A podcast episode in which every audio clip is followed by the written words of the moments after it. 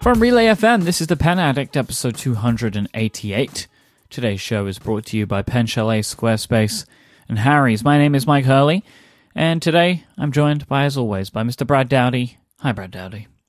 Hi, I'm Hurley. Merry Christmas, Happy Holidays. And to you, hope you're ready for some enjoyable uh, time off. I hope you're going to get some time off in these in Mm-hmm. Yep. these next uh, week or two. Yep, I do. This is our last uh, show of the year, and it's I've got all of next week off, um, Mm, which is great. Good, good. So yeah, being our last show of the year, the show document is gigantic, Mm-hmm. especially on the Ask TPA front. I've even separated them into two sections depending on how long we run. So it might be Mm-hmm. two more weeks before some of you get your Ask TPA questions. But the first question I- I have to ask Myke, which wasn't on the list, is what did you think about the new Star Wars film? I mean, I really liked it. I didn't love it.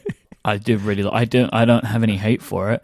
Um, I just preferred Force Awakens, but I really enjoyed it. Yeah, and and I was just joking about the question. Every we got we did get asked that for STP, and I thought it was a fun diversion. Um, I saw it. My kids and wife had lots of questions at the end, which I think So means I. it was a good. Which I think it's that means it was a good movie, Mm-hmm. right? Like we're not going to spoil anything. Don't worry. Um, but I enjoyed it when I came out. Um, I was not, you know, it's not the greatest movie of all time, but it's Star Wars, right? I mean, it's awesome. So it's fun. Go see it. Uh, we we enjoyed it, and uh, you know, I, I am now in the uh, open spoiler zone on Twitter. I've removed all my mutes and muffles from from the Last Jedi, so I could finally get that in. So yeah, it's real good. But we have other things to talk about than Star Wars, even though the entire universe seems to be talking about Star Wars. We're going to talk about pens and paper and our feedback from last week's episode. Myke, what did you think about how the feedback went from us having, I guess we'll call it serious conversation on the podcast last week? I think it was fine. Um, I didn't get a ton because people. I think people observed my "you can't argue with this" stance that I had. Um, so I didn't. You seem to get, as is all tends to be with these things. Most of the stuff gets directed at you. I think a lot Well, of plus time. I get the email. yeah, because I don't get the email. You get the email. So yeah. Mm-hmm. overall it was awesome like people enjoyed the conversation appreciated the candor understood um, some of the challenges and the one thing that was a little bit negative in the feedback or not negative but it was like i really most of the comments and i got several comments was like i really hope you don't stop being hard on these companies and you have my word that that's not going to happen. That's not what the point we were trying to make, right? We're going to tell it like it is on, you know, companies and products. People were worried that I wasn't going to say if a product was bad, and that couldn't be further from the truth. Like I have a feeling like if we didn't do last week's episode but made a, just a change on our part, no one would notice, right? On how we 100%. conducted the sh- conducted the show or how I mm-hmm. spoke about products or, you know, showed, you know, you know, buyer beware type stuff. You know, none of that's going to change Nope. at all. You we know, just felt like we needed to put a stake in the ground. Yep. So, you know, there's a what we're talking about kind of at a different level of stuff, which no one enjoys. Um, it's not fun for anybody. But as far as like me changing how I treat products and brands and goods that we buy and recommendations that we make, 0% of that's going to change. So, no worries at all there. And to follow up on last week's conversation, I got to sit down with Les from the RSVP Stationery podcast. We had a really excellent conversation where I was able to elaborate on some details a little bit more, go a little bit more in depth on just kind of, you know, what's been going on in the past couple weeks in the stationery stationery uh, social media world and, you know, clear some things up. And I thought it was an excellent conversation. I went and re back re re-listen to that because you never know what you say especially when it could be you know controversial which i try to avoid but i'm good at sticking my foot in my mouth. And uh, i went back and i thought the conversation was perfect. Like it was it came out really really well. So if you have any you know any more questions on what we talked about last week shoot them my way shoot them Myke's way but there's really almost nothing's going to change here. The very, very small piece of what we talk about. And unfortunately, sometimes that small piece gets blown up into a large piece, and that's what we're trying to avoid. But in mm-hmm. general, no change here, no change on the blog, no change on social media, any of that stuff. Um, just, you know, some of the uh, off the. Uh, off the reservation type stuff is was uh, mostly what the conversation was aimed around. So I think we're all good. All right, so Brad, you have your 10th anniversary shirt, and my understanding is we're just a few days away from the pre-orders stopping, so people yeah. need to jump on that. This month, I don't know if it's Thanksgiving was so early I mean, I know December 25th never changes, but this month seems like it went by in an insanely fast fashion. So I've had this pre order for the Pen Addict 10th anniversary shirt up. I had a three week window, and there's like three, four days left now. So if you're interested in that, we'll have a link in the show notes. I'll need to put another blog post up just to remind everyone if you're interested in getting a cool t shirt and supporting the site, you know, the 10th anniversary shirt designed by friend of the show, Ben Kwok. Um, it's, it's something to check out.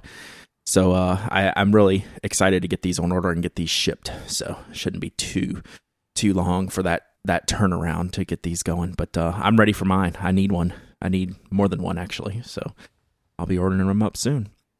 Speaking of ordering up, Myke, the Retro 51 NYC Skyline. This looks like a Myke Hurley pin. Yeah, is this a Myke Hurley yeah, pen? I ordered one. So I don't know if our listeners have seen this because it is a very specific pen. It's a Goldspot collaboration with Retro 51 an exclusive design just for them. 333 pens what did you think when you saw this pen i loved it. Like just immediately fell in love with it. Like, I, I mean they knocked it out of the park away. right? Glow in the dark? Come on. Yeah.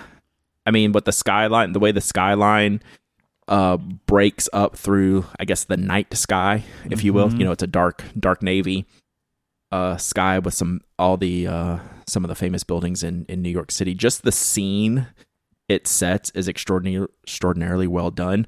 I'm gonna pass. Like I'm not. I mean, I would only buy this pen to collect it, and I'm trying not to make those purchases. So I would not use this pen if I bought it, so I don't need to buy it. Mm-hmm. That doesn't mean it, I'm like fascinated by it. It's really, really well done. I'm kind of surprised they only did 333, to be perfectly honest. I imagine yeah. they're going to sell out in about them uh, pretty quickly. Yeah, I don't think they're sold out yet because it's still available for pre-order. But I mean, I don't know. I figure you, you just try and limit it so people buy keep buying the next ones. You do yeah, too many exactly. of them, and people will stop buying them.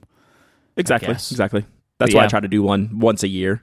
You know, I still uh, still got these. I still collect them. This is my collection. My collection within my mm-hmm. collection. If I see one, I don't buy all of them, but if I see one that I like, I will get it. And this one immediately jumped out to me, so I pre-ordered it naturally. Yeah, I still need to figure out if I can get. There was one last year, and I'm totally ruining the show right now because I don't know the official name of it and don't have a link of it. But there was one that they did for a store. I don't know if it was in Canada or France last year, where it had kind of this shielded, like Victorian swirly pattern on it, and I, it was a store exclusive, and I did not get that one, and I actually kind of regret that not ordering it. So hopefully, I won't regret ordering not ordering this one, but. I'm good with that decision. It's I awesome would like pen. to apologize to everybody because I have literally no way of finding that pen based upon Brad's um, yeah, I can find it. Anna's okay. got it. So if if Anna shows up this morning, she'll text it to me. You know, it was a it was a store brand pen. There were two colors. It's fantastic looking, and uh, I'll, I'll post it on Twitter later because I know you're no help. Um, it wasn't Wonder Pens. It was a store help? I'd never heard. You're well, no you would, help. I mean, uh, yeah, no, I set you up to be no help. Okay, there you go. That's better. it's like, ah, oh, you're rubbish. Yeah. Speaking of no help, mm-hmm the remarkable tablet review is in from Ars Technica. So this is uh, Technica. Um, this is the tablet we talked about in the past couple of weeks for our friend Tony wanting to write his notes on a tablet or some kind of easy transfer device. It's pretty much what we thought it was going to be, which is not worth the money. Um, at least coming from you know Ars uh, Technica's point of view. This interview just went up two days ago. And I mean, the subtitle of the article is it's hard to make the case for a $599 e-ink tablet in 2017, mm-hmm. right? I mean, that's pretty much what we said. So people that have wanted us to test this, try this, do anything with this, that's just not going to happen. Like there's no way I would not pay 199 for what this tablet offers. Yeah. Much less 599, right? It's just it's it doesn't have a place in the grand scheme of things in my opinion. I don't know how the makers are selling this and in the price bracket that they're in. How is, you know, what's their selling point in this price bracket to someone like us, right, who would be interested in this product, right? Like this is we're not totally the market for this, but we're somewhat the market for this. And there's zero about this product that makes me want it and on top of that, it's $600.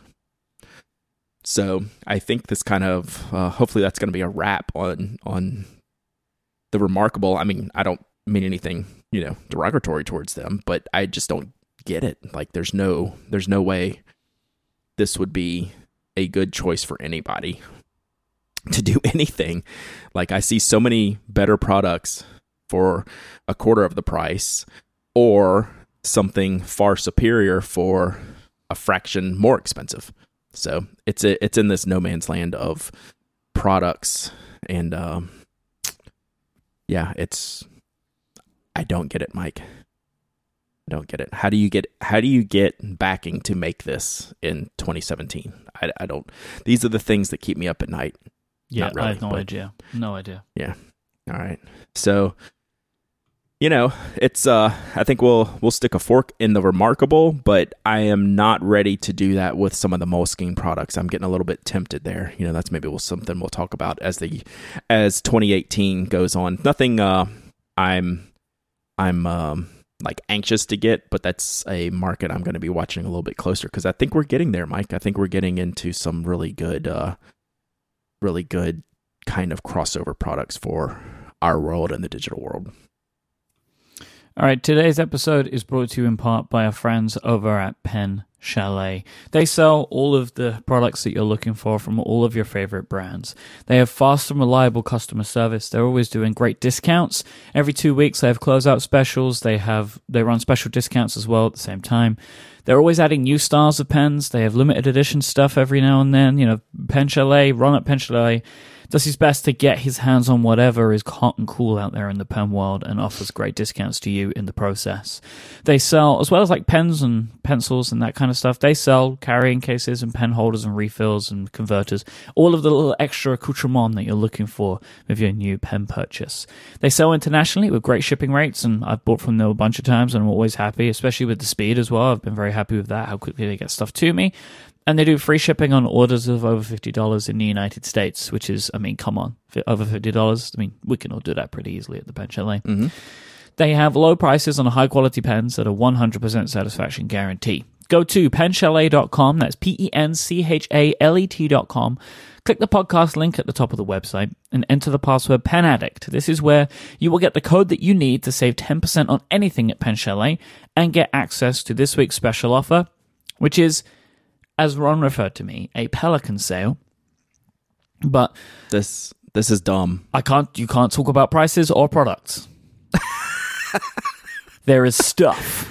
Y'all know my y'all know my stance when I pull up Pen Chalet and go, "This is dumb."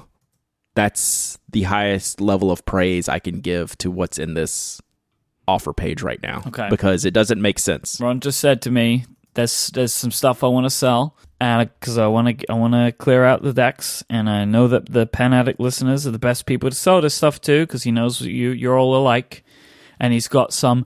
Stupendous deals right now over um, on some Pelikan stuff, and I'm talking a lot of Pelikan stuff, and it's And good, Good. stuff.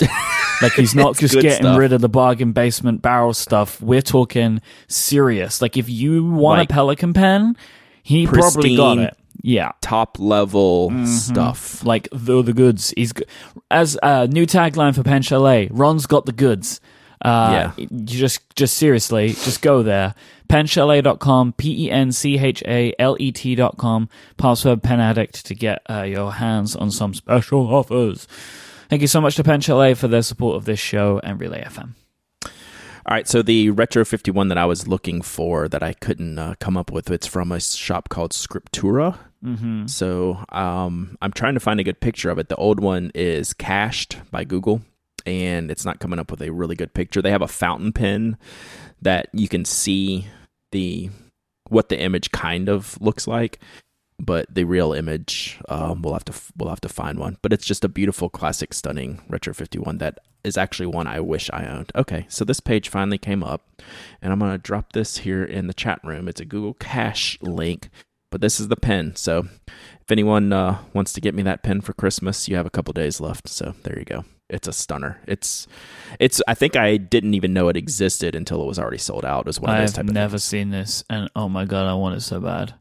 Yeah, yeah. It's uh, it's outstanding. Yep. outstanding. So yeah. So if you see that and are considering the NYC skyline from Goldspot, and you might have a tinge of regret if you don't go grab one of the few that they they had made because I regret that's one I do regret buying. All right, kind of back on the pen chalet front here. I want to talk about the new Lamy Ion. hmm So the first thing I want to know is how to pronounce it. How would you pronounce it? I would say Ion. Not Aeon. No, because it's got the I there. Mm-hmm. Like that that would make me say Ion. Like I wouldn't Yeah. call it Aeon if it was A O N, but like yeah, it does Ion to me. Yeah. I think I, I think I have Ion pretty well set, but it could be really, really wrong knowing us, right? So I got this pen. We've been talking about this pen most at least half the year because Lamy announced it way back in the summer or late spring, early summer. And we're like, oh, this looks interesting. You know, it's kind of plain, which is what Lamy does, you know, black barrel, silver barrel, not a lot of accoutrement, and just kind of there. So I was like, okay, well, it looks cool. Looks like it's going to be in a good price point. We'll see how it goes when it comes out.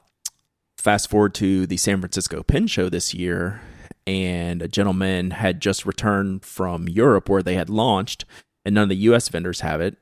And he brought it over to me because he'd heard us talking about it on the podcast. And he handed me the handed me the Aeon Ion.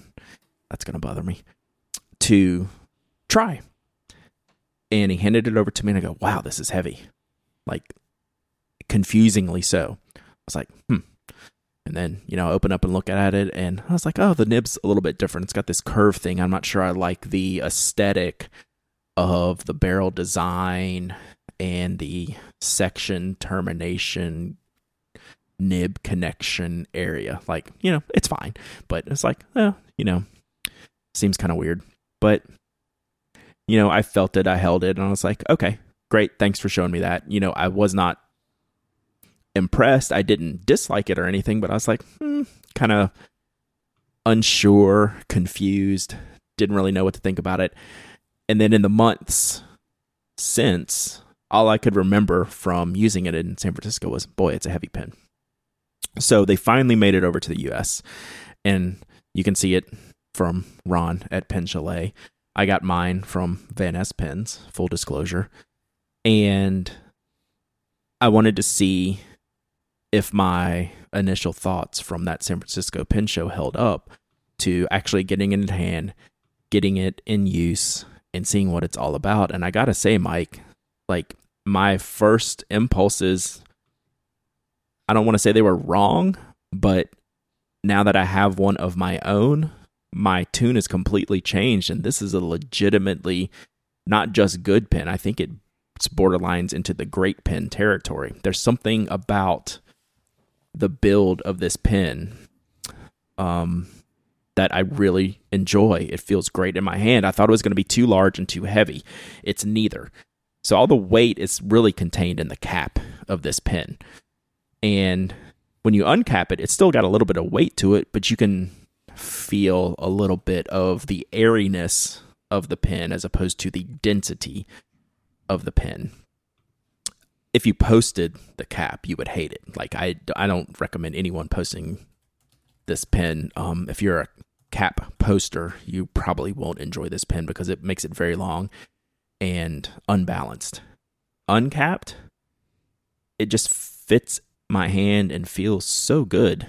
It's just really well made. I don't notice the new nib style as much as I thought I would, where it would bother me. It's a little bit of a curve. Do you think this is going to remain like just the ions style? Like, why would they do that? the nib? I don't know. It like if I Yes, that's a great question because I don't know why they would make that choice. Why does this nib have to be on this pen when it's the Yeah. same fit and function as the Safari AL Star? So could you take a, a Safari nib and put it on the Ion? Yeah. And you could take the Ion's nib and put it on a Safari? Yeah. Why did they do this? I'm not sure. I mean, it does look nice, so maybe that was Yeah. why. Like they just wanted to add something else to it, I guess. Because the, Yeah. the, the the pen design is largely unassuming. It's a pretty Right. clean, but I mean, mm-hmm. honestly, like I mean, you you can answer this for me, but at least in the way that it looks, this feels closer to the 2000 than the Safari. Oh, without a doubt. Like, but like not just it's in the middle. Like this, just this looks like mm-hmm. an executive pen for Yeah. a non-executive price, I guess. I mean, they're at seventy dollars on Penchalet, which is not Yeah. nothing, but you know, it's It's an it's not, awesome it's for not what this pen 200. is. It's an Yeah. yeah. for what this pen is. It's an awesome price. And Tony's saying in the chat room that Brian Goulet said that he asked. He just came back from Lamy, Yeah, uh, a visit like two weeks ago, and they said the designer just wanted something different for this pen. I mean, You know? yeah, sure. Like I go with that. So this could be their new flagship pen, in my opinion. It's that good. You know, they're going to have to get out of this black and silver world that they're in with some of their base offerings, right? You know, this, I mean, could you imagine this pen in orange or purple or something Yeah. wild? I mean, it's a metal barrel anodized. I think this is definitely the right way to start, though. Like to just do it black and silver, like cater to the more traditional crowd. See if it see if it sticks. Well, Yeah, the Lamy crowd, right? yeah, So, and they take some design features from some of the other pens. Like the clip is like a mashup of the like the 2000 and the Dialog clip. It's like mm-hmm. a little bit of each, you know. And I took a picture. I mean, I keep meaning to post this on Instagram. I shared it in the um in my members newsletter, but it's not that much bigger than the 2000. Shockingly enough, it's wider, but and it's heavier, but size wise, like silhouette wise, it's not as big as I thought it was. You know, it fits right in with the studio and the AL Star and Safari realm. I think this pen's going to do extremely well in a price point that doesn't have like a massive winner. You know, the TWSBI 580 in this pri- price point we recommend a lot. Then I recommend Kaweco, you know, AL Sports, which are a completely different pen. Um, I, I'm really impressed. Much more so than I thought I would be. It feels great, works great. You know, Lamy's design is Lamy's design. You may love it, you may hate it. This is, I mean, I don't know if it'll take over the studio because the studio has a chrome section and they do the bright colors. But I mean, I think this this could be the start of like a, a, a long lineage of pins for the Ion, just because it's just because they did a good job. It's really good. So I I don't know what more to say about it other than I'm surprised how much I like it because I had some reservations about it and as it turns out it's really really good. So I can't help but look at this pen though and ask myself why. right. Like, why did they make this pen? Like, I can't, I can't work it out. Like, I feel like Lamy already have pens that fulfill the need for this pen, it, it, that are like not ugly, right? Like that that are interesting, good-looking pens that they sell in similar materials and similar styles, right? Like, I can't help but look at it and be like, why did you do this, Lamy? Like, I don't, I don't think I fully understand where they think it fits in the market. I guess they just want more offerings in the same bracket as the studio. Um, but yeah, it, it, I guess they want like, I mean, my assumption would be that they want more jumps up, right? So like they have a couple in the cheaper realm, right? They have like the Safari and the AL Star or whatever, and they have one more, right? They have one more plasticky one, I think. I think. Well, they have the they have the LX, and I mean, Yeah. they have. I mean, they do they dabble in a few different things around that area. You know, they have the Joy, which is the calligraphy model. Mhm. Um, so yeah, I'm something I'm probably. Oh, and they have like the I don't know if they still make like the CP one, some of the uh, cylindrical barrel skinny pins like in that realm. Mhm. But I don't I don't know that those ever stuck. Like they've tried a lot of things in the fifty to eighty dollar price range that you don't see anymore. So I'm with you. I think that was our consternation when we first saw the marketing on it. It was like, okay, why? Like you said, it's like, okay, I mean, yeah, it's like a Uh, Vista was what I was thinking of.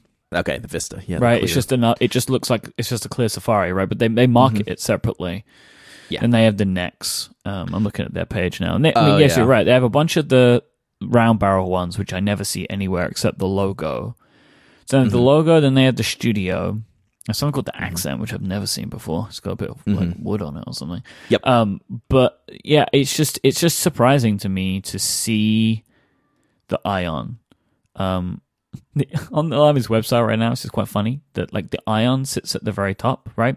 Mm-hmm. And it just has the word innovation underneath it. That's all it says. It just says, and none, there's Yeah. no other words under any other pens except special edition, where something special mm. edition. But this one Yeah. is called an innovation pen. yeah, that's where the the the marketing department. This this is like who drives the product, right? Yep. The design department or the marketing department. So this that was the that what came out of the marketing meeting, I'm sure. Yeah, it's the innovation because pen.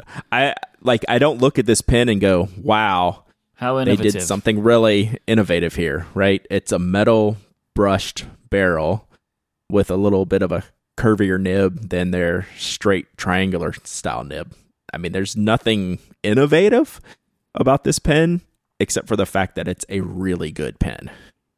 What I like is like I'm on the the Lamy Ion product page, and they don't Mm-hmm. mention innovation like on the actual product page. like there is no, they don't. They just talk about like kind of quality and stuff like that, which I get. Uh, so I don't know why they felt the need to write innovation, which is it's just kind of funny to me. Yeah. Innovation. So now that these are out in the wild a little bit more, I'm interested to see what other people think. So let me know Mm. your feedback on the Lamy Ion. I have a guest post coming up on the Ion, which is why I wrote my review for the Pen Addict members. And you're going to be hearing a lot about this pen, I think, in the next few months. And hopefully, Lamy does something with the Ion that it does with a lot of their other pens, Myke, and that's add that in add them into the special edition rotation. And we actually have 2018 Lamy special edition news. Did you see this, Myke? Only from the document, but yes. so, big news always is what Lamy color is going to end up in the AL Star and the Safari lineups for 2018. The AL Star is called Vibrant Pink, and it's kind of amazing. It's really, really bright in a magenta y kind of way. I love it. Um, this could convert me into an AL Star fan. I I don't know. Everything about this pen is perfect, really. I mean, this is what these special editions should be. Well, there's one thing wrong with it. Hmm. It's not Safari. It's not a Safari, right? so the the section is, you know, the clear, the smoked clear gray. Mhm. It doesn't have the full barrel Safari. You know, you're going to get dings and dents on the aluminum barrel. You know, I'm if that's your very thing, go for it. interested to see the ink. Yeah, that will be great. Yeah. Yeah, so matching fountain pen ink and cartridges are coming in. Lamy doesn't already have a pink, so we don't already know the color. like what was it, Pacific Blue Yeah, last it's just year? a remix. yeah, uh, not even a remix. It was just a repackaging. hmm The Safari 2018 limited edition has shown up on a couple of sites, but not Fontoplumo. So I have this link from Fontoplumo. So Frank wrote about the vibrant pink, and in the questions or comments on his post, they asked him about the 2018 Safari limited edition. And he says, I don't have confirmation on that yet, so I'm not posting. Other sites have put it up, Myke, Mm-hmm. as black. I hope that's not for real. Sounds a bit boring. Surely they already make a black one. Surely they make a Well, black one. They have a stock black with a silver clip as part of their stock lineup. Just with the blackout. They've sold a charcoal matte black, you know, a non glossy barrel with a black nib. So is this going to be glossy barrel, black clip, black nib safari? If so, that's a terrible idea. Hmm. I mean, as good as the pen will look, that's just not. That's just not right. Yeah, Like, like, this is not the one you're thinking what- of. They do one called the Umbra, which is like a grey with a black nib. Like that's kind of all it would be. Like I don't. Mm, yeah, I'm not so sure about that. I'm not so sure Yes. So I, I mean, a couple of sites are saying like the, the sites. Uh, there was one site. Uh, I, f- I forget the exact shop, but it had like the Pico being lime green, you know, for its limited edition. The Lamy, but then it had the Lamy Joy limited edition being white. Well, they already have a white Lamy Joy, and they already have a black Lamy Safari. So I'm gonna hold off on Safari commentary but I know if it's black, it's going to be a long year for Team Safari. It, it just is. We're going to have to live with the AL Star Vibrant Pink versus Safari Black all year. That's not a life I want to live, Myke. that Yeah. will be that will be a bad year for Team Safari if we're going this route. And just for those asking, and I know a bunch of you have asked Anna already, we're going to make new buttons for this year for Team Safari and Team AL Star. But we're going to wait until the colors are finalized and we'll make them the colors of the special editions. And we hand those out at pin shows and, you know, just have a fun, it's a fun uh, conversation with that. So, um, I'm concerned though for Team Safari in 2018 if this, if this proves to be the case. It's going to be a huge letdown. What kind of limited edition ink are we going to get? The blackest black, well, none blacker than Mm. like it would be. I don't know, like the Hotblack Desiato or something. I- Yeah, yeah, Vanta, really. Vanta Black. yeah, Vanta Vanta, Black, black. that's Now, see, that would be cool, right? now, But they're not allowed to use it. if they found a way to do that like invisible black s- stuff i would go for that right that you can't even see the logo but you can feel it you know that i would go for lamy if that's what you've done i'll buy a hundred of them So we'll hold judgment. I guess we'll probably know pretty soon because those usually come out in the spring. So we'll wait for confirmation, confirmation, confirmation on the Safari. um, I am a little bit concerned. I'm not gonna lie, a little concerned. Gonna be a long year if that's the case, but you know, yeah but, but get- one special edition does not a better pen make I agree with that. It doesn't change, but I'm gonna have to hear it all year. mm-hmm. So I'll just need, along with the buttons, I'm gonna have to get like a laminated card printout on why the Safari is better, yeah just so I can hand out like Yeah. a business card. All right, I'm gonna switch it up a little bit because we have a lot more to get to, Myke, and um, we'll we'll see how much we can actually get to. And this one we can keep pretty short and sweet. But I wanted your thoughts on desk pens. And the reason I'm asking is I've noticed in the past year this has become more of a thing in our community. Now, it's desk pens are really probably one of the most traditional writing setups, you know, in the history of writing. You know, you have a you have a desk, you have an inkwell, and you have a pen holder, and you dip your pen in there, and you know the desk sets, you know, morph from there through the through times. Is you know you end up with eyedropper pens and cartridge pens, you know, through the years and decades, and all have this desk set up. mm-hmm. Well, as we got more mobile in our lifestyles, you know, the desk pen kind of went away. No one has the one necessarily a, just a spot where they sit and write and grab that pen that is in a base on their desk and is essentially uncapped, right? It's a capless pen that uses the desk base as a cap. So last year, Retro 51 started doing them. They've probably done them before. They've probably done them for years, and I've missed it. Last year was the first time I noticed that they did a lot of colors in them. And then that kind of piqued my interest. I never got one, but I kind of always wanted one. I was like, well, I don't need more stuff on my desk. I have a lot of stuff on my desk. And then Ystudio came out with one, and you know I love their pens, the brassing fountain pens. They have a brassing desk set or a brassing fountain pen, desk pen with a nice base and the beautiful pen. You know, it's it's their pens are kind of a work of art, so it shows off really well on a desk. And then you have a product called the Penwell that's come out to rave reviews, which will turn mostly any pen into a desk pen. So are desk pens a thing, Myke? Is this something that you can buy into as a thing and it's something we're going to continue to see going going forward?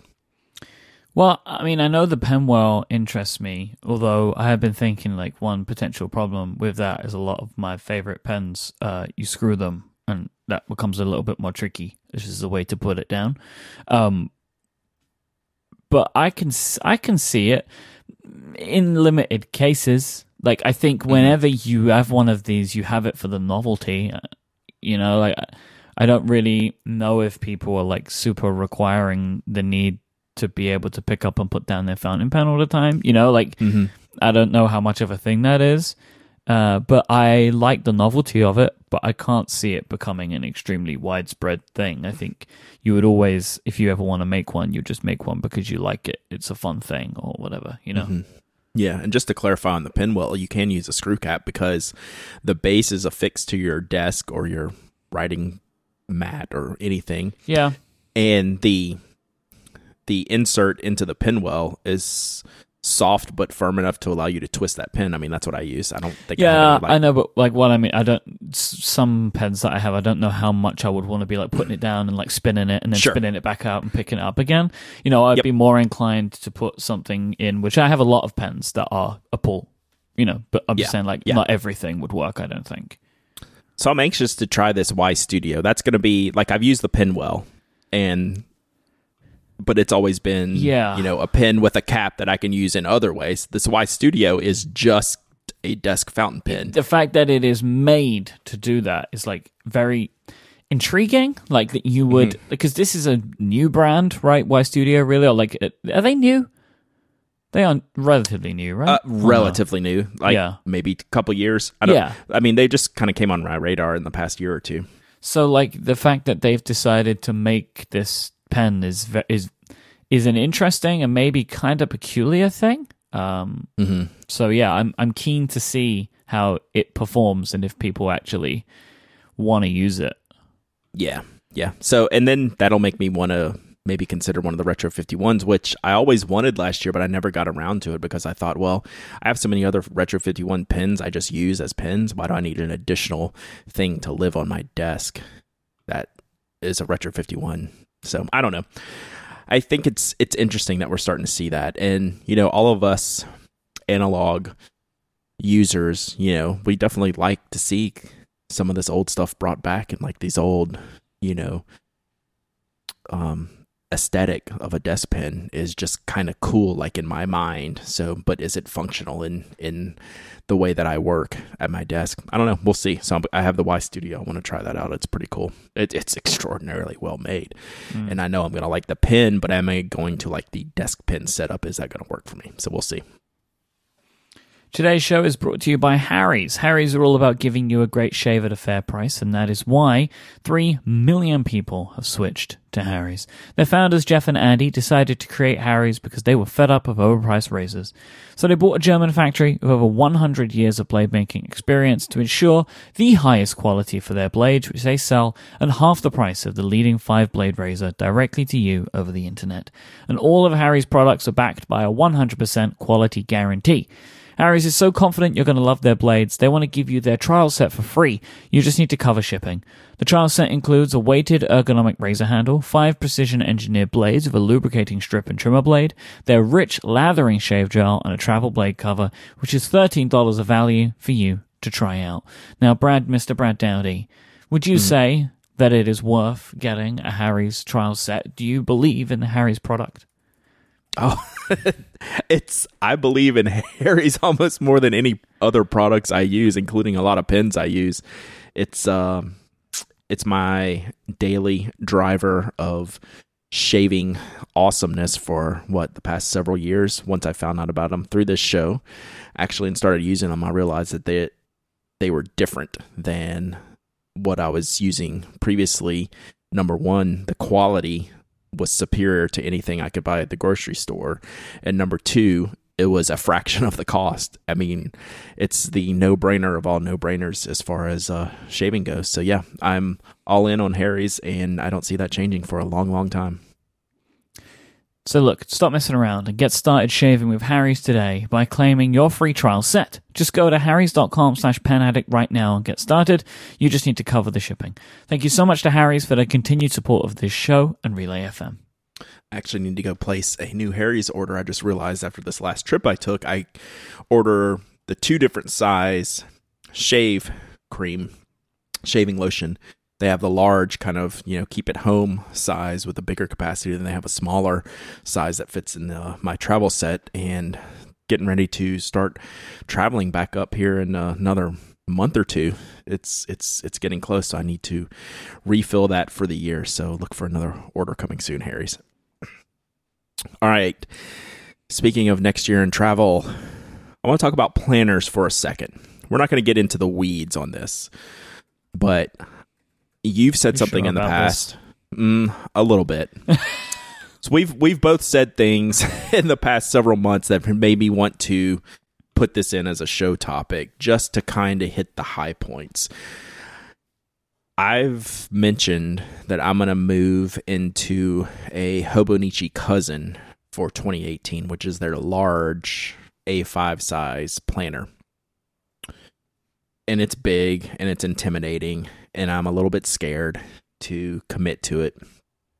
But I'm going to do it because I have some things I want to do, some projects I want to have kind of all in one place, some projects I want to do with the Hobonichi for, you know, like Instagram or Penaddict members, things like that. And I also get to use a new Nock product that everyone's waiting for and yelling at me about that I get to use it and they don't, but you will get to use it soon. But it's a little intimidating, like I said.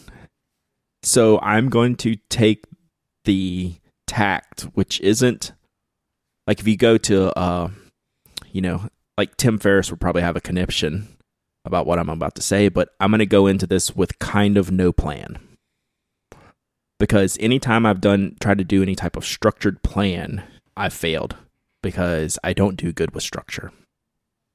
You know, bullet journals, GTD, any kind of checkbox, you know, move things around system. None of that has ever stuck with me. You know, I write things down to do, then I check them off. And then I have planning, and then I have notes, and then I'll have things like I want to do next year and my cousin. I want to do like one pen a day review in the cousin, you know, like a Twitter length review of one pen or pencil or ink for 365 days. You know, I want to keep the goal for me is not to figure out the most amazing system to perfect my productivity. The goal for me is to keep this notebook in my hands for 365 days. That's all I need. If I could do that, then the other stuff's easy. But keeping that notebook active for a full year is going to be my challenge, and that's what I'm going to work on. So I have lots of things we can talk about later as we start going through the year, what I'm putting in the notebook. But I'm definitely going in with no system other than that notebook has to be the core of my day every day, all year long. Then everything else will fall into place. Like I'm not concerned about that. You, on the other hand, No. you've never you've ne- well you've never been a planner person i don't Mhm. expect you to ever be a planner person but you've mentioned that well, maybe bullet journaling could be for me have you thought any more about that are you going to do anything about I that mean- or just kind of go with or you i mean if you don't need it you don't need it right there's you should never force anything I have a bullet journal. I have it all set up I've read the system. Mhm. I understand the system.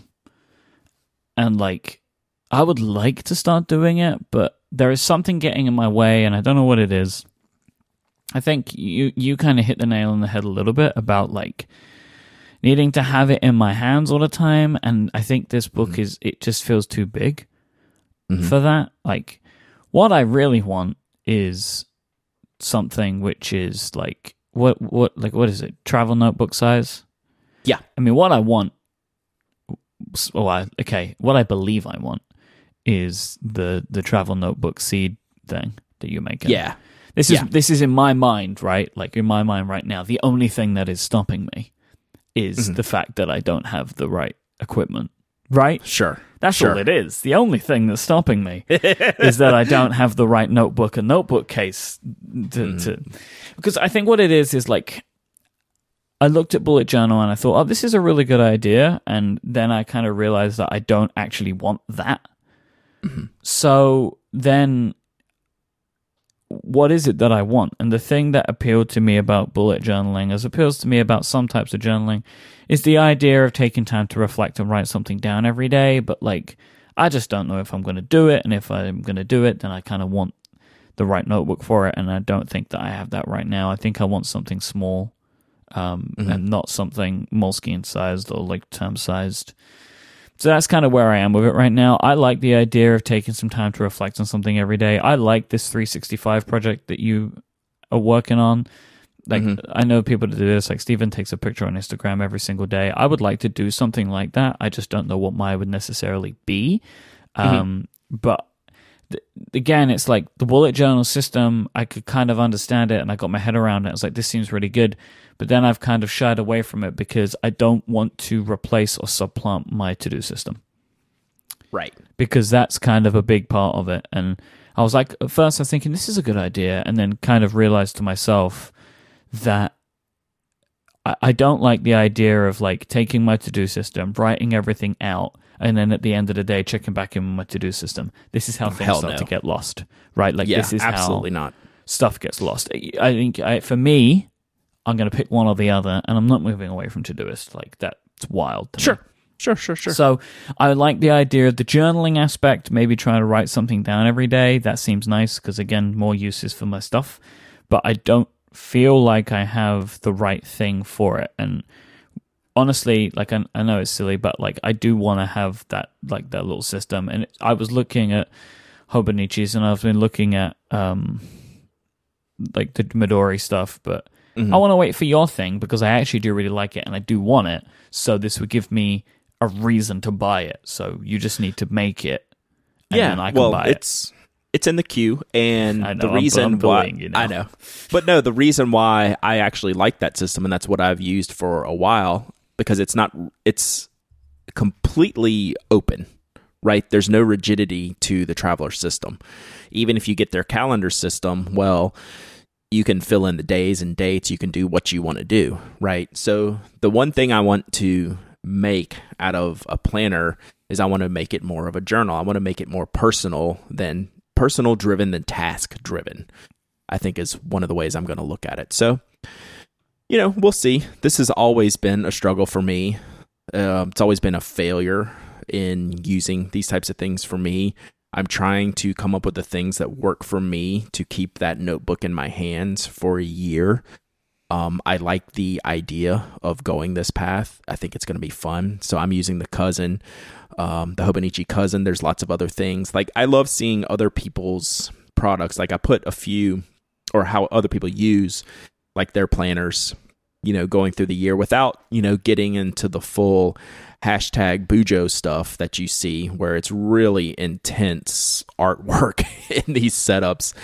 I like to just see the regular use, and so I put in like other links for for, for people who are looking to do something with a planner. You know, Hobonichi, we talk about that a lot. The Traveler system's great.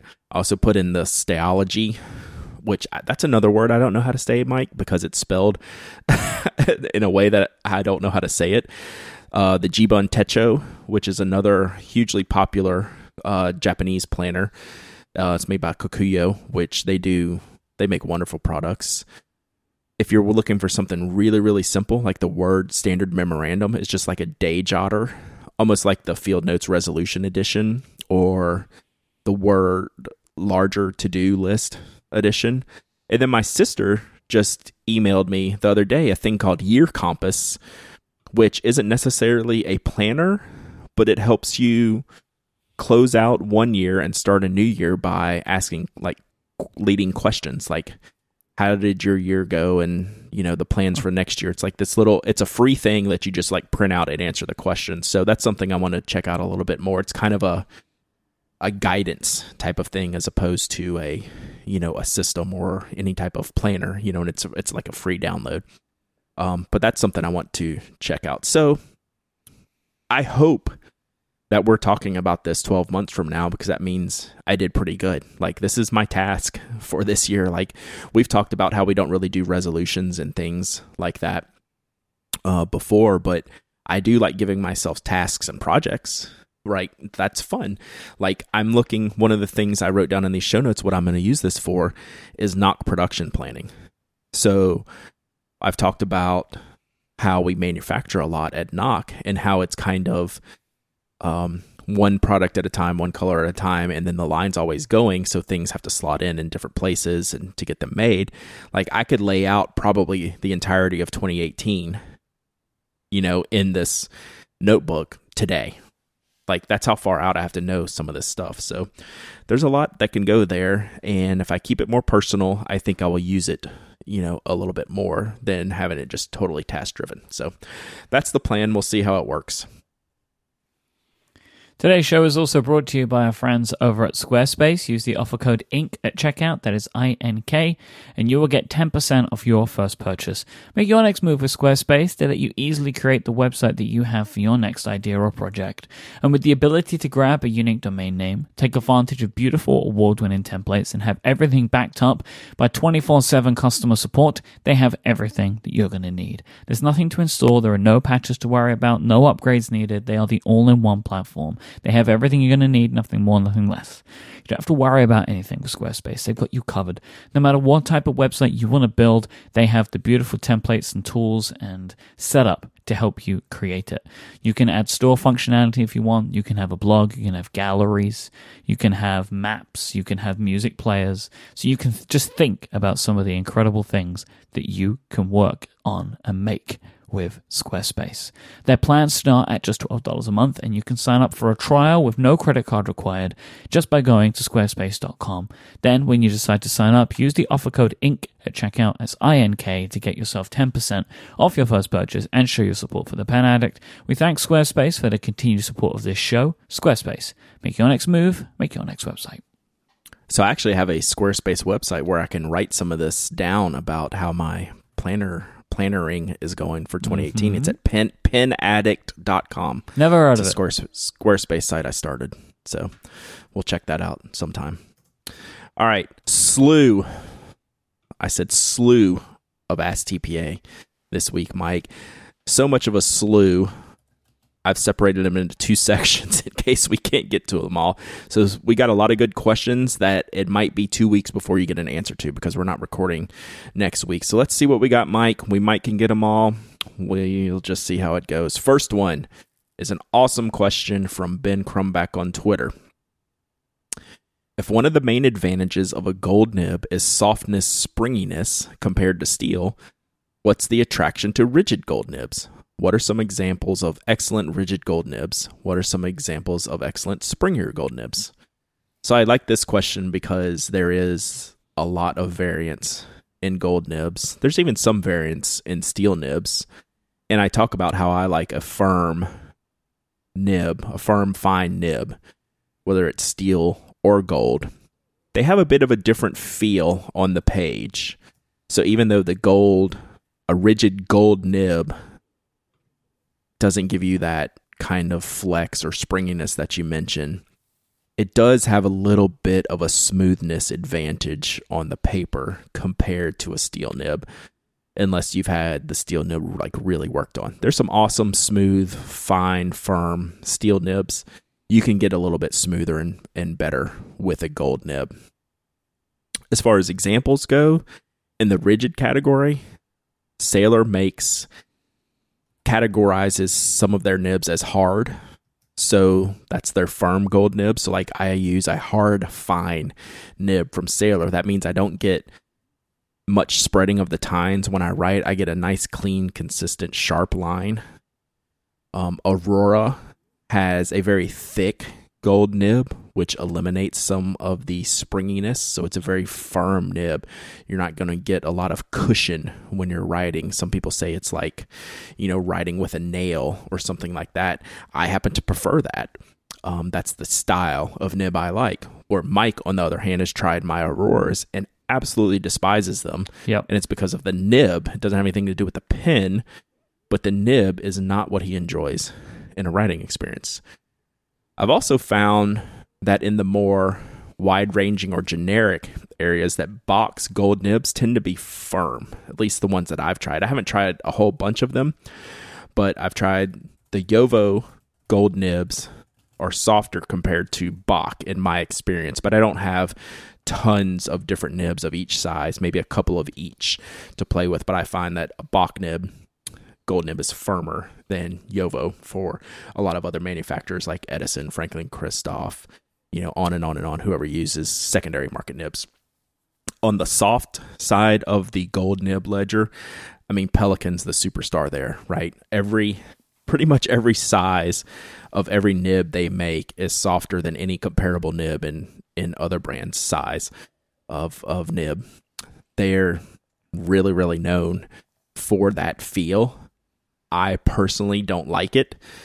So, but I love Pelikan pens, so I'll get those nibs adjusted into like a cursive italic to where I will enjoy that pen more or an extra fine which helps, you know, with the springiness. You know, I'm not pressing very hard when I'm using a Pelikan extra fine nib.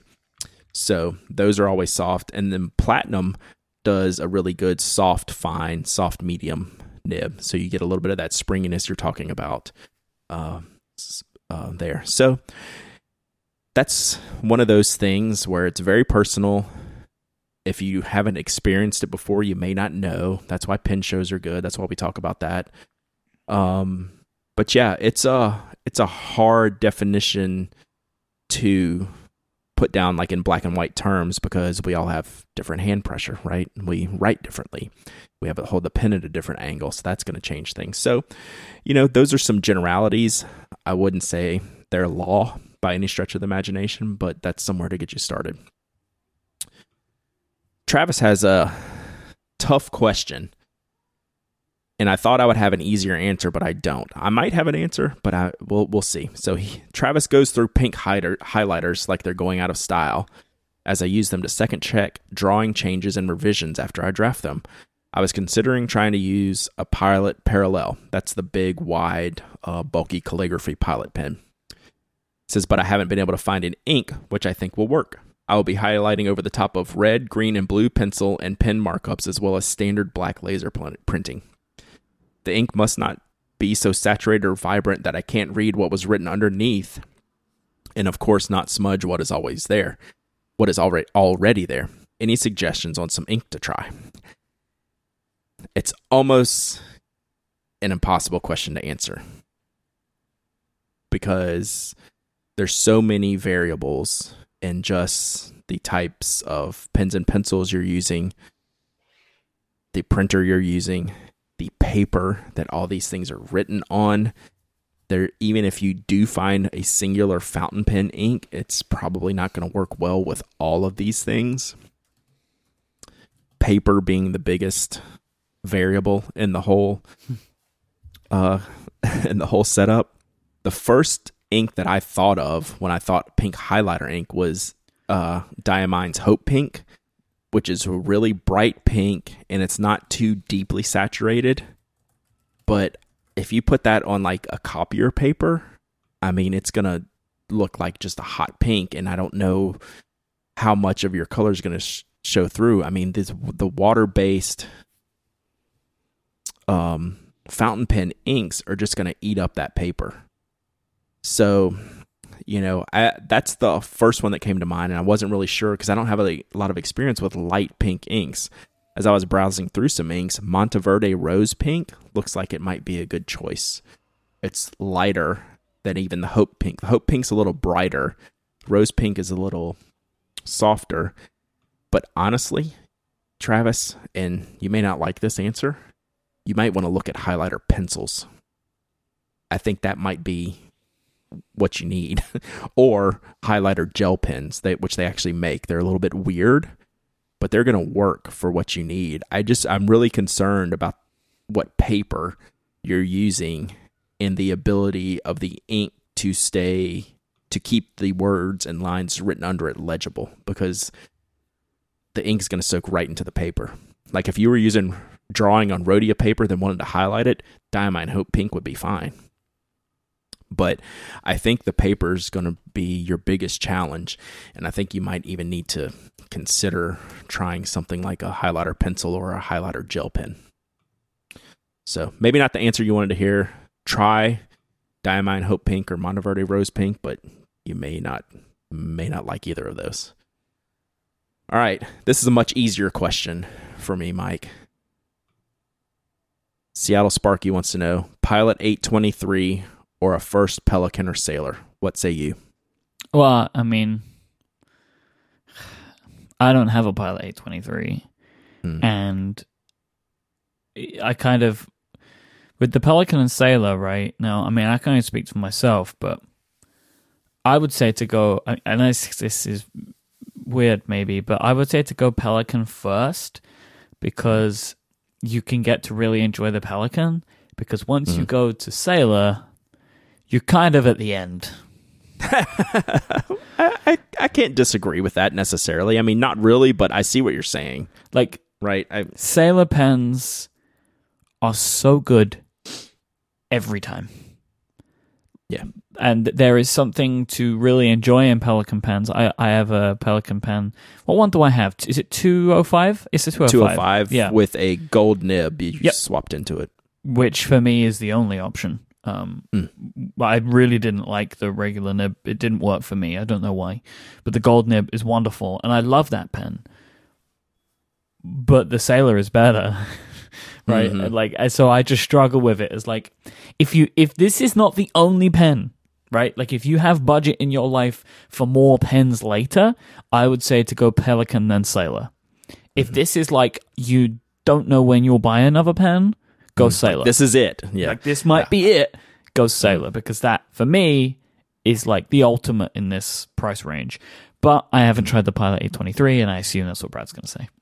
Yeah, I mean, mm-hmm. it's not a real question for me. The 823 is such a superior pen if you're looking to spend that kind of money. You can do you can get a Pelikan or Sailor, like a really nice Pelikan or Sailor for cheaper than you can get an 823 but I don't think anything really compares to the 823 in that in that ballpark price range. So, I mean, if those are my choices, is without even a doubt, it's 823.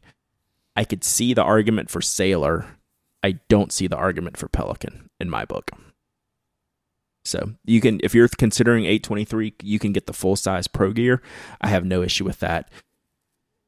Pelikan, you're in the 400s, the model territory, and I don't like Pelikans till you start getting to 600s, which are in a different price bracket. So, which is another mark for the Sailor, though, because at 200 right. you get like the best. You know, right? You, get the it. best right. Sailor can get in the low 200s. I, I totally agree. I'd still, if is 823s on the list, that's the one I'm picking. I'm interested about this next question from our good friend Claire. She wants to know if you could write with Bics for the rest of your life or the Chaos Pen for the rest of your life. Which would you choose and why? I'm very interested to see what you say on this one.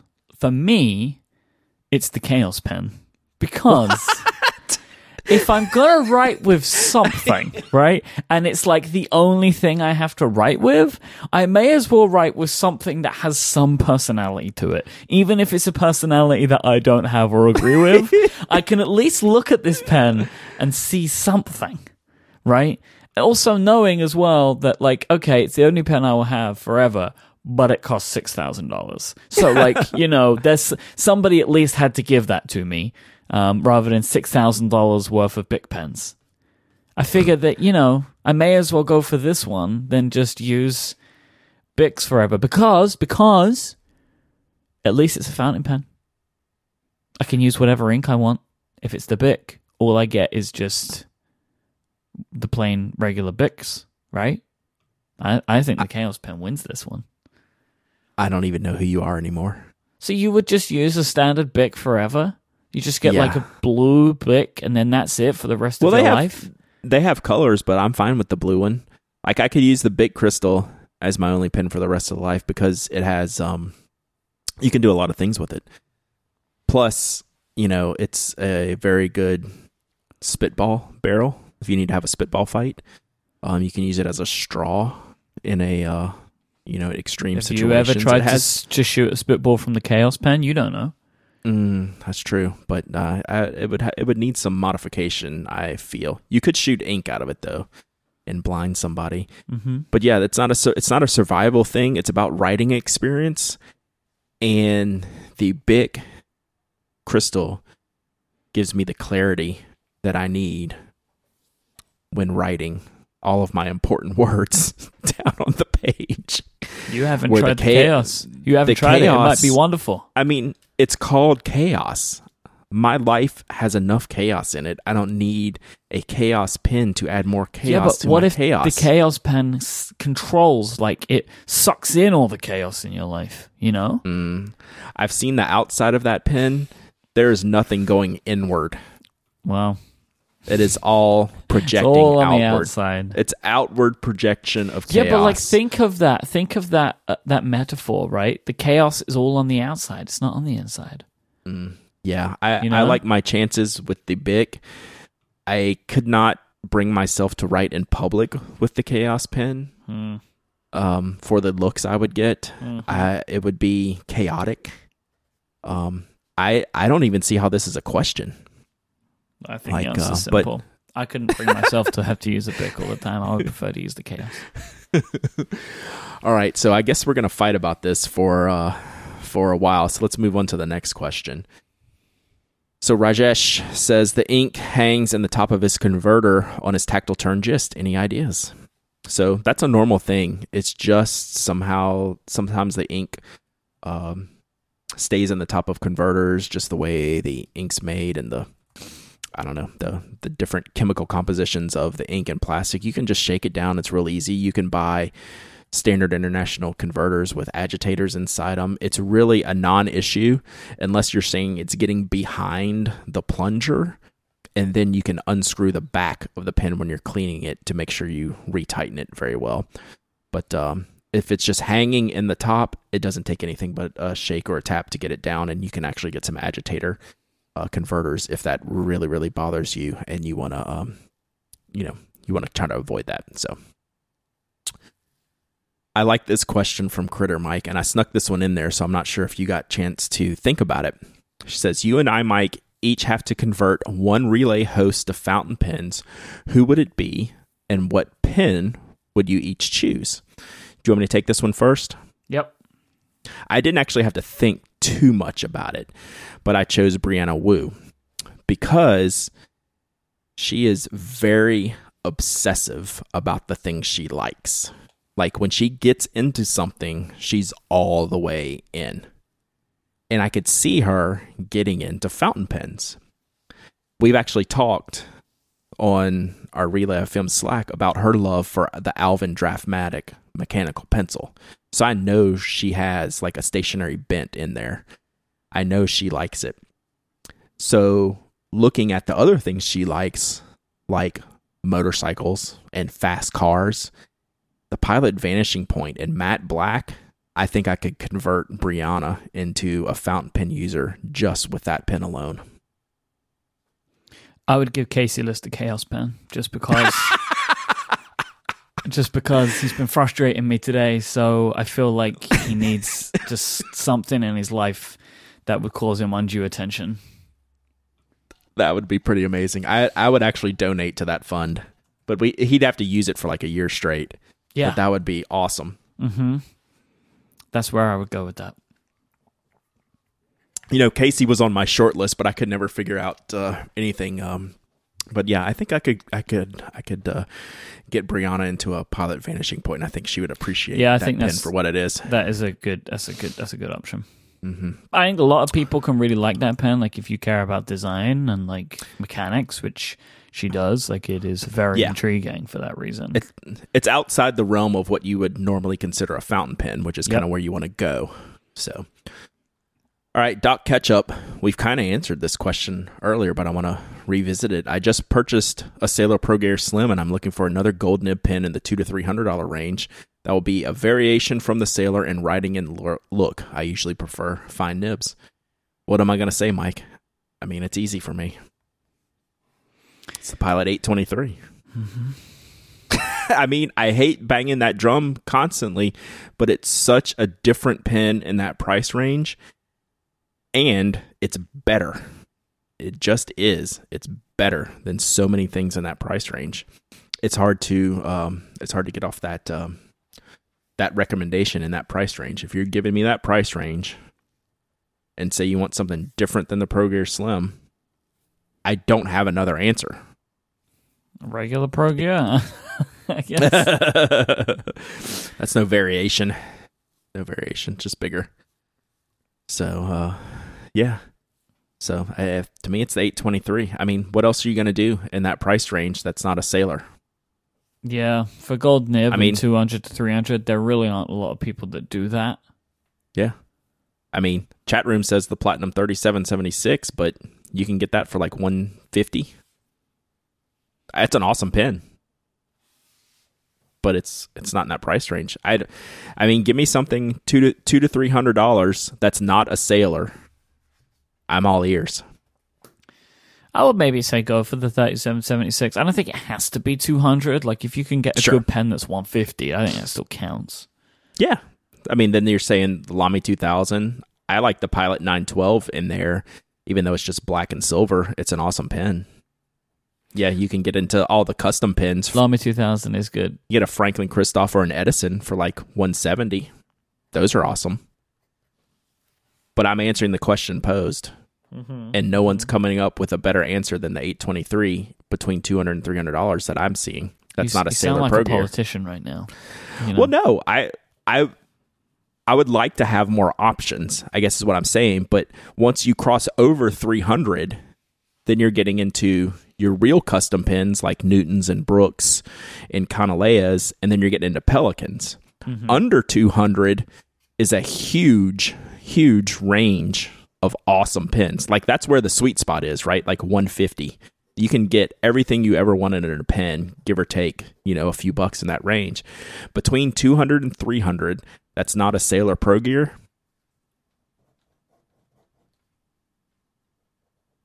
I mean, I'm still waiting. yeah. Okay. All right. All right. You win. or, or a secondhand pen, you know, you know anything like that. You can get you can find a Pelikan for sale. Like a, you can get a you could maybe get like a Pelikan 600 on some crazy sale for like 300 bucks, but that's just not a normal thing. Yeah, Tony's in the chat room saying the Sailor 1911. I mean, that's fair, but it's also a, a Sailor. It's it has rounded ends instead of you know I don't it. flat flat ends. Uh, the don't like. Realo, I guess, is in the same thing there, but they're still Sailor and they're still general generally aesthetically the same, even though the the ends are different. But I just that's a weird price bracket for me. If you're not if you're not going Sailor Pro Gear, right there, that's a weird that's a weird price bracket. So, all right. Parker says, "All right, you guys are in charge of drafting and handwriting a formal document. Style counts, and the document is at least two pages. What pen and ink would you choose?" Do you want to tackle this one first? You want me to go? I don't know if I have any ink that would work. Mm-hmm. Like Plus, style counts on this, and that eliminates you immediately. I was waiting for it. I was just I figured at some point during the answer, the answer this is the reason I didn't put this question in the document today was because I knew that at some somewhere in there you would you would try and make fun of me. I mean, um, it's what I do. I mean, really, I don't own many pens that I could actually do this with because I tend to go mm. with like wild stuff, right? Like Yeah. silly nibs and things like that. So, like, really, honestly, like, out of what I own, I would probably use a Retro 51 because it's standard and black, mm-hmm. mostly, right? Like, because I have mostly broad nibs, mediums, and uh, I have a bunch of stub nibs. I have some, mm-hmm. and like the mediums that I have usually have orange, pink, bright blue inks in them. I have like mm-hmm. half a bottle of Franklin Christoph Black that somebody just gave to me once, which is the reason that I own that. Like, I, for a very long time, I think since like the age of 15, I've always gone for wild stuff. Like mm-hmm. when I when I wrote my English coursework in pink ink, and my teacher had to photocopy it so she could submit it to the exam board. Right. That that was my way of uh, acting out in school, really. Um, so I I guess out of the stuff that I currently own, I would use a Retro 51 because I know that it would be accepted. Which is why whenever I am uh, traveling to the US and I have to fill out those boarding card things, make sure I have a Retro 51 with me. It's because I know Yeah. I'll be, no okay accepted. Yeah, no, I, I, I can totally see that as as if you had to put out this two page letter, I could see you using the Retro fifty one for that for like the style purposes, right? I think that would look Yep. you know, appropriate. Mm-hmm. I went a little bit different because I love my fine cursive italic nibs.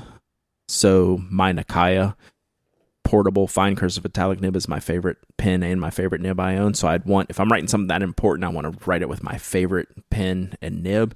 And then I'd use the Bungbox Sapphire ink, which is a really, really bright blue. Um, it's not really turquoise. It's kind of hard to explain, but it pop it pops off the page. You know, I might get a little bit of side eye depending on what kind of style we're counting here. Like if we're talking official proper style, or if we're just talking like it looks nice. Um, so you know, I like writing like documents in some type of cursive italic nib that makes my handwriting look the best. So, and then I want a bright ink to kind of pop off the page a little bit. So that's what I'd look at. All right, we're going to wrap this up on this question. And I gave this a little bit of thought. And then I was like, well, maybe I don't have enough information to answer it. And then I thought about it some more and I came up with a good answer. So Bump wants to know what is your pen of the year? So this can go a lot of ways. There's no rules other than what is your pen of the year. It doesn't mean to me, it doesn't mean it had to launch this year. To me, it means what pen essentially moved up the charts the most for me? What pen did I use the most this year? What pen surprised me the most this year? Even though the answer I came up with wasn't introduced this year, but I think it came into its own this year. And to me, that's the Schon DSGN pen. I use that pen more than practically any other pen I own. I use it almost every day. Even though he started making them a couple years ago, they didn't really start to hit. He didn't kind of Ian didn't hit his stride, I don't think, until earlier this year. And he started doing crazier things, you know, doing different colors. From that a pen that I didn't use at all to a pen that's in my pocket on a daily basis, I think is the perfect answer to what would be my personal pen of the year. Now, if it's a pen that launched this year, I, I don't have an answer to that question. But my personal pen of the year is the Schon DSGN 01. And I love it. I mean, that's that's how I took this question, Myke. So, and I think there's lots of ways you can take it. So, what did you think about this question? I took it as pen release this year.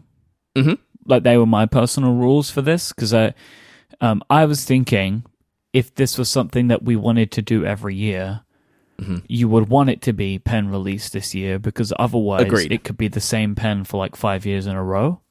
Mm-hmm. So, I mean, I do think this is maybe something we could think about doing every year. I think honestly, it's something we probably should do every year. So I think this would be a good start, and I think it's fine for you to pick what you've picked. Mhm.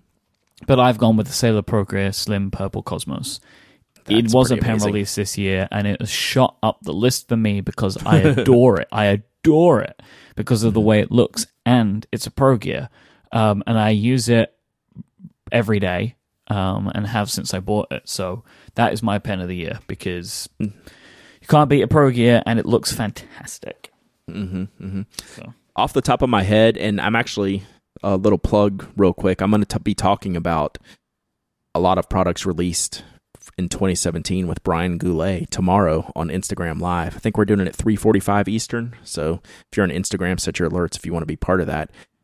I'm going to talk a lot about what Platinum did this year. So like the the Nice Lilas would probably be my pin of the year, even though I don't own one. What that did for the brand, it showed me a lot of what that brand is uh, about and what they're what they're going to be uh, in the in the coming year. So I think that was an important release, even though I don't own that pin. Um, you know, there's like I said, there's lots of different ways you can take this question, but I thought it was fantastic. And for the, about the ten other Ask TPA questions we didn't get to today, we will get to them in the new year because we are off next week, Myke. Mm-hmm. Um, we're gonna have a happy Christmas and a merry New Year. and uh, I hope everyone gets all the pens and stationery goods under the tree that they wished for, and I want to see pictures of them all. So hit us up. I would say, without a doubt, 2017 has been the best and biggest year for the Pen Addict. Um, yep. So thank you so much, as always, for tuning in, for helping support us with our travels around the globe, um, and for everything that you do um, as listeners of this show. We appreciate it greatly.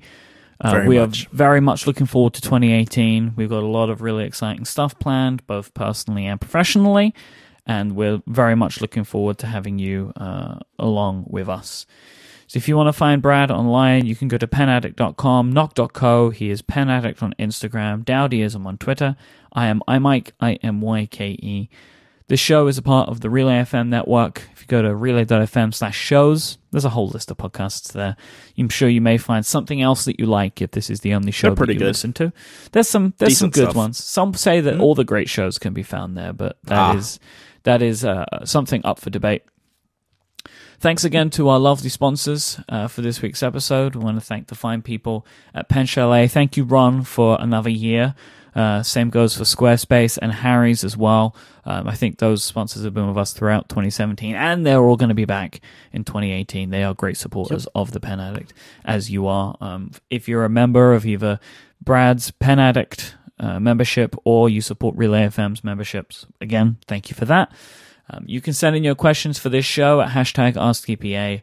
We'll be back in 2018. Until then, happy holidays, happy new year. Until next time, say goodbye, Brad. Goodbye, Brad.